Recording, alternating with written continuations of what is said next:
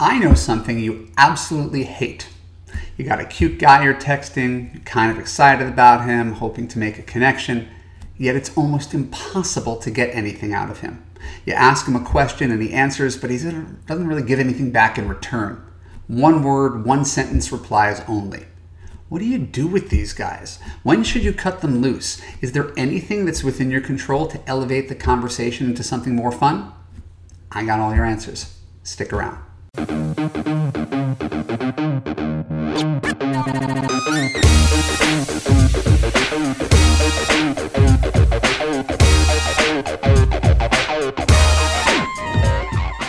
I'm Evan Marc Katz, dating coach for smart, strong, successful women and your personal trainer for love. Welcome to the Love U podcast. Keep listening to discover how to deal with one word replies when communicating.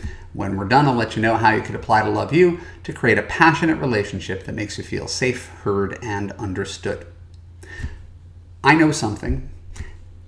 There are a thousand dating coaches online, but when I started doing this, it was just me. Really, like it was just me. I wrote one of the first books about online dating. It was called I Can't Believe I'm Buying This Book in 2003. And while online dating has changed a lot, human nature and healthy communication haven't changed. In Love U, there's this core premise that I try to impart to you in these podcasts. There is no right and wrong, there's only effective and ineffective. Is what you're doing working or is it not working? If it's working, keep doing it. If it's not working, let's find a different way to approach it. So we never have to have moral judgments, value judgments. Is it effective or is it ineffective? Texting with men is a perfect example of this phenomenon. And before I explain how to do it better, I want to briefly explain, and it's important, why things are the way they are, why guys act like they do. So it's not so frustrating, so it's not so mysterious if you've ever talked to a guy, you can get some version of this story, and I would suggest that you talk to your guy friends about their experience as well. So if you're a guy, you go onto an app and you know that unless you're a top 10% man, you're going to get rejected. No joke, 95 times out of 100. And if that's the case, if that's the real math, and go do your own online research, you'll see that it is. You can't be too precious about who you swipe on. Using very basic game theory, a guy should Swipe right on every woman he finds remotely attractive, since most of the time, she's not going to match with him right back. And thankfully, for guys anyway, apps make it really easy to do this. You could eat dinner, watch TV, swipe on hundreds of faces per night. And that's what men do.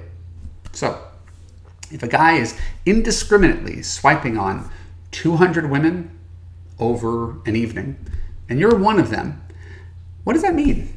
Does it mean that he likes you? That he's really closely read your two line profile and is interested in a relationship with you? That he believes that you are going to be a good girlfriend and wife and mother? That he's emotionally invested in you in any meaningful way? No, no, no, and no.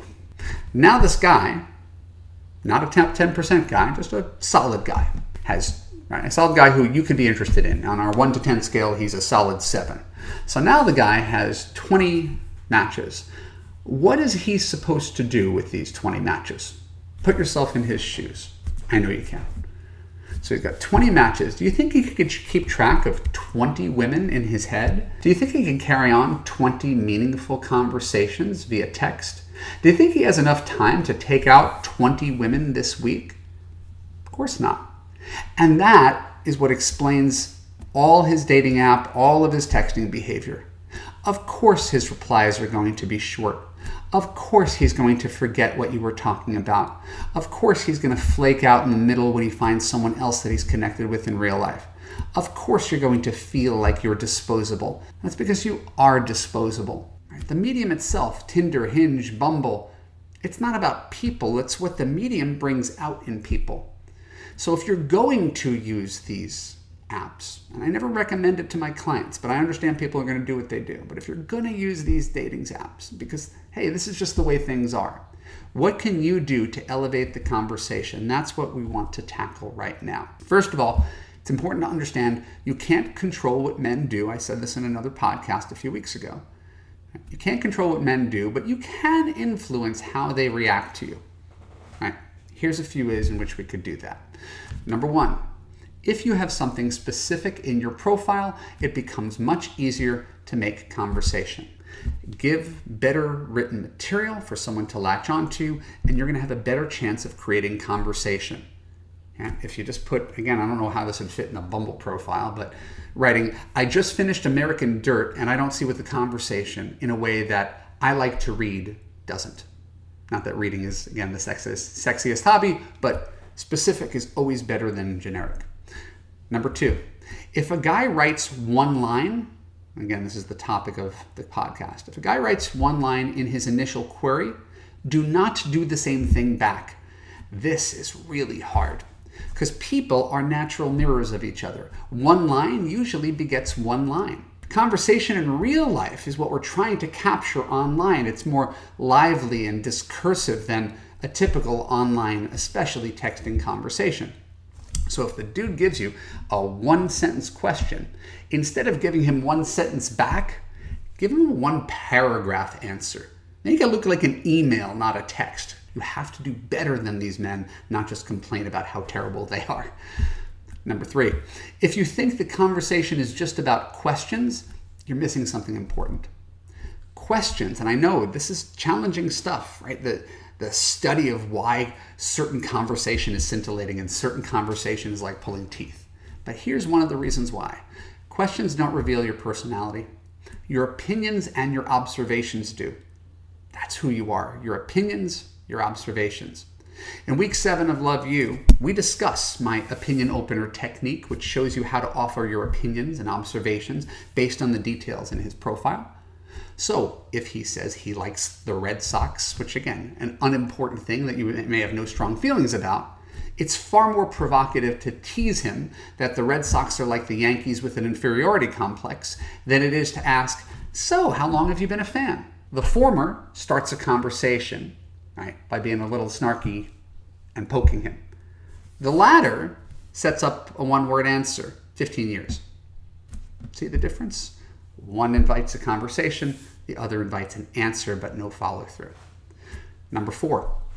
So, if you've offered your opinion, given an observation, written a paragraph, threw it back to him with a question, and the guy still gives you one sentence, one line, what do you do?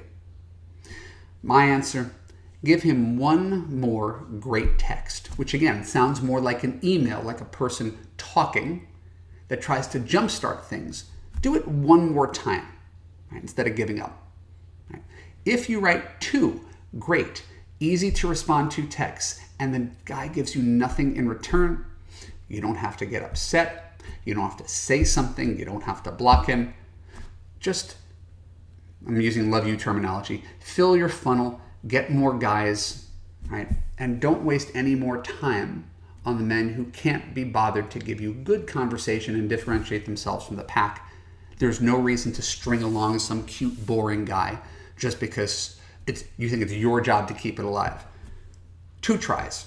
Life is simply too short otherwise. And after all that, and again, I ran through a lot in a short period of time. If you think that what I said might be bullshit because nothing actually works, please take a second to consider how you react when a man is actually good at online conversation how easy it becomes, how smooth, how effortless, how fun it is to respond to guy to a guy who's good at this. I appreciate your time. Let me know if these tips helped you out in the comments below. And do me a favor, share the one thing that you got out of today's episode in the comments below. I love you. I appreciate you. I'll see you next week. My name is Evan Marc Katz. Thanks for tuning into the Love U podcast. For more episodes like this on YouTube, click on the subscribe button, ring the bell, choose all to ensure you get notified when new content comes out. If you're listening on the audio podcast, please share an honest review on Apple. More reviews equals more awareness of the Love U podcast and more love in the world. And if you want to find love right now and you're committed to making healthier choices with men so you can have that easy relationship where you feel safe, heard, and understood, if you just want to learn how to write better texts, look for the link below, apply for coaching and Love U, and I'll talk to you soon. Bye bye.